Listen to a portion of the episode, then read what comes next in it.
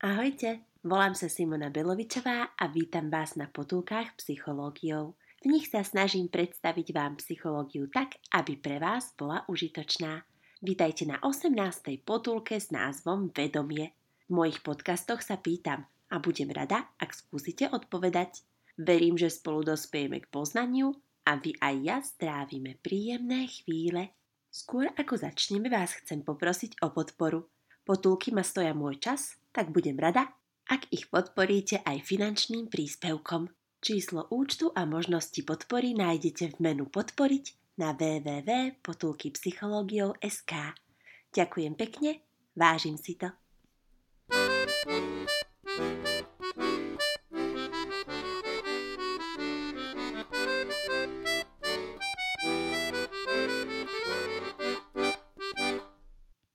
Vedomie zahrňa subjektívne vnímanie seba samého a toho, čo o sebe vieme.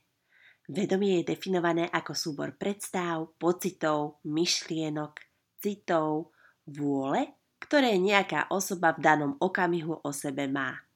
Skúmanie vedomia patrí pod medziodborovú oblasť, okrem psychológie napríklad pod neurológiu.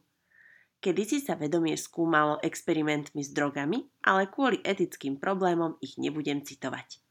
Citovať budem peknú vedeckú prácu s vedomím, dá sa predsa aj prirodzene skúmať vedomie, napríklad po úrazoch hlavy. Je tiež experimentmi dokázané, že ľudia a čiastočne aj zvieratá si uvedomujú sami seba. Rozdiel je v stupni seba uvedomenia. U ľudí bolo dokázané uvedomenie si fyzického i psychického self, u zvierat iba uvedomenie fyzického self. Aj to len u vyšších druhov ako slon alebo veľryba.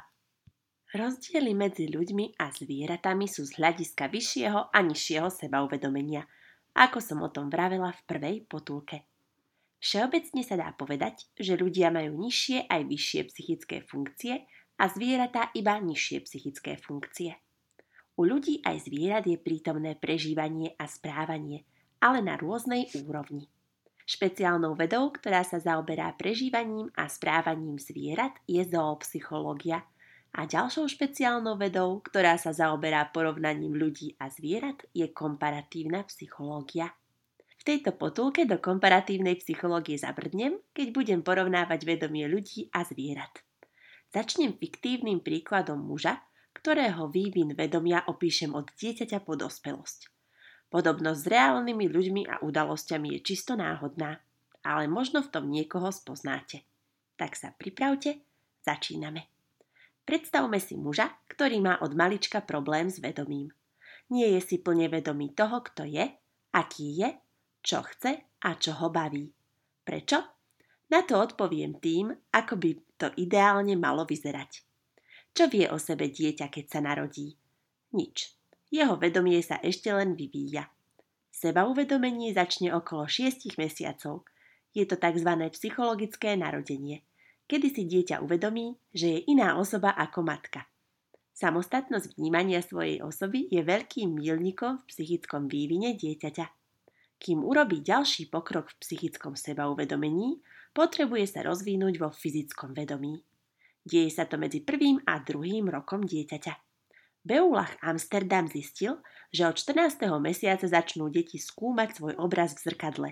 Obdivujú sa, prípadne sú rozpačité. Po 20. mesiaci je to viditeľné u 75% detí.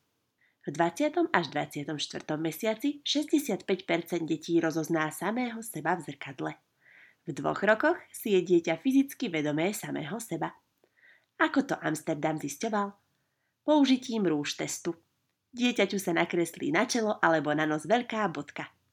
Môžete použiť aj krém, ale pôvodne bol experiment realizovaný výrazným červeným rúžom, aby bolo isté, že si dieťa bodku všimne.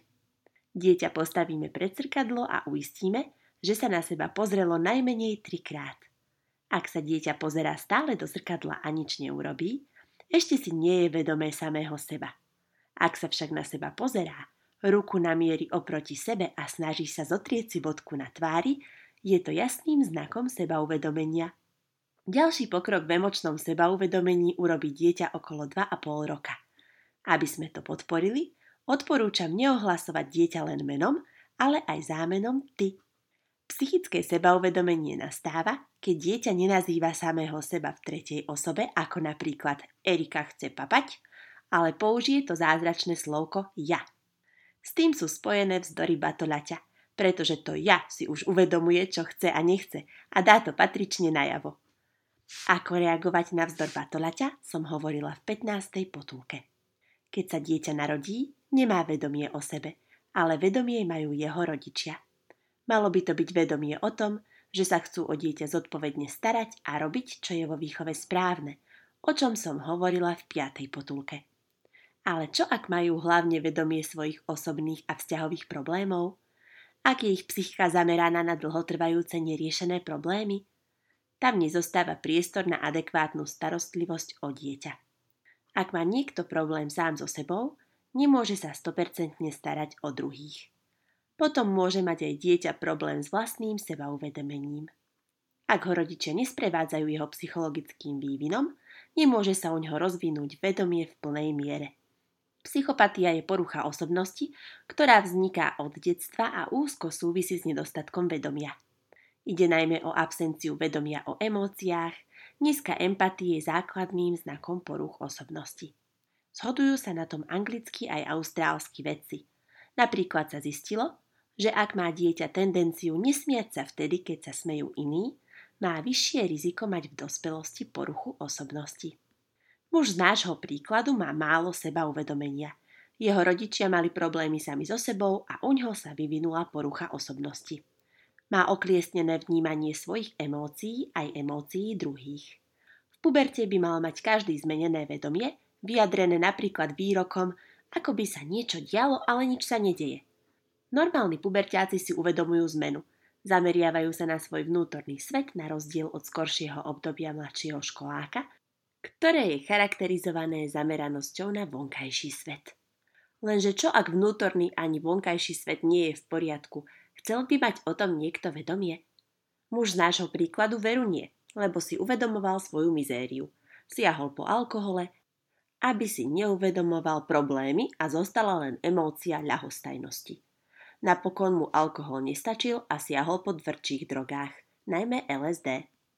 Na chvíľu získal opäť pocit rezignácie, ale boli treba stále vyššie dávky a dostavili sa flashbacky, čiže vedomie o tom, čo nechcel cítiť a vnímať. Flashbacky sú prítomné aj pri iných problémoch ako drogy, napríklad pri posttraumatickej stresovej poruche, o ktorej som rozprávala v 16. potulke. Je to paradox, ale vnímam to tak, že človek si pri konzumácii drog spôsobí traumu podobnú posttraumatickému stresovému syndrómu.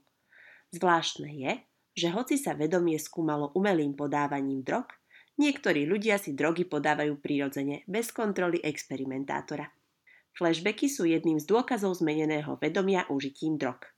Aj muž z nášho príkladu mával flashbacky, užíval drogy až si raz drogovaný sadol za volant a dostal flashback, ktorý mu zabránil šoférovať a havaroval. Zmena vedomia je bežným symptómom ľudí po úrazoch hlavy.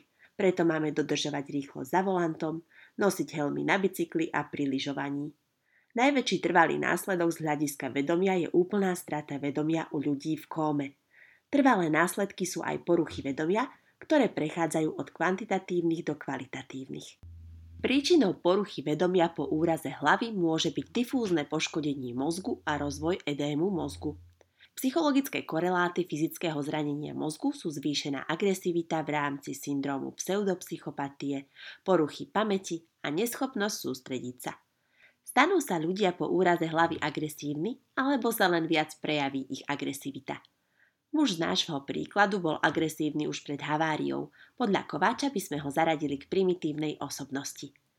Väčšina ľudí sa zaraďuje k adaptovanej osobnosti, ako som o tom hovorila v 14. potulke pri väzenskom experimente a agresivite. Predpokladám, že mnohí účastníci experimentu boli latentne agresívni aj predtým, len to skrývali v rámci adaptácie na spoločnosť. Podľa mňa u ľudí po úrazoch hlavy prichádza k mechanizmu zníženia sebareflexie smerom k vyššej agresivite, ktorú si človek neuvedomuje. Adaptovaná osobnosť sa prikláňa k primitívnemu pólu Gaussovej krivky. A čo keby mala úraz hlavy kultivovaná osobnosť? Ustála by to bez agresívnych zmien? V šiestej potulke som hovorila o schopnosti sebaovládania. Otázne je, či sa dá ovládať aj s poškodeným mozgom. Skôr si myslím, že v rámci sebaovládania nebudú kultivovaní ľudia piť nadmieru alkohol, brať drogy a šoférovať pod ich vplyvom a preto u nich nepríde k havárii a možným zmenám v agresivite. Spomenula som, že okrem ľudí majú vedomie aj zvieratá. U zvierat sa jedná len o fyzické vedomie, je to druh vedomia zisťovaný rúž testom, o ktorom som pred chvíľkou rozprávala.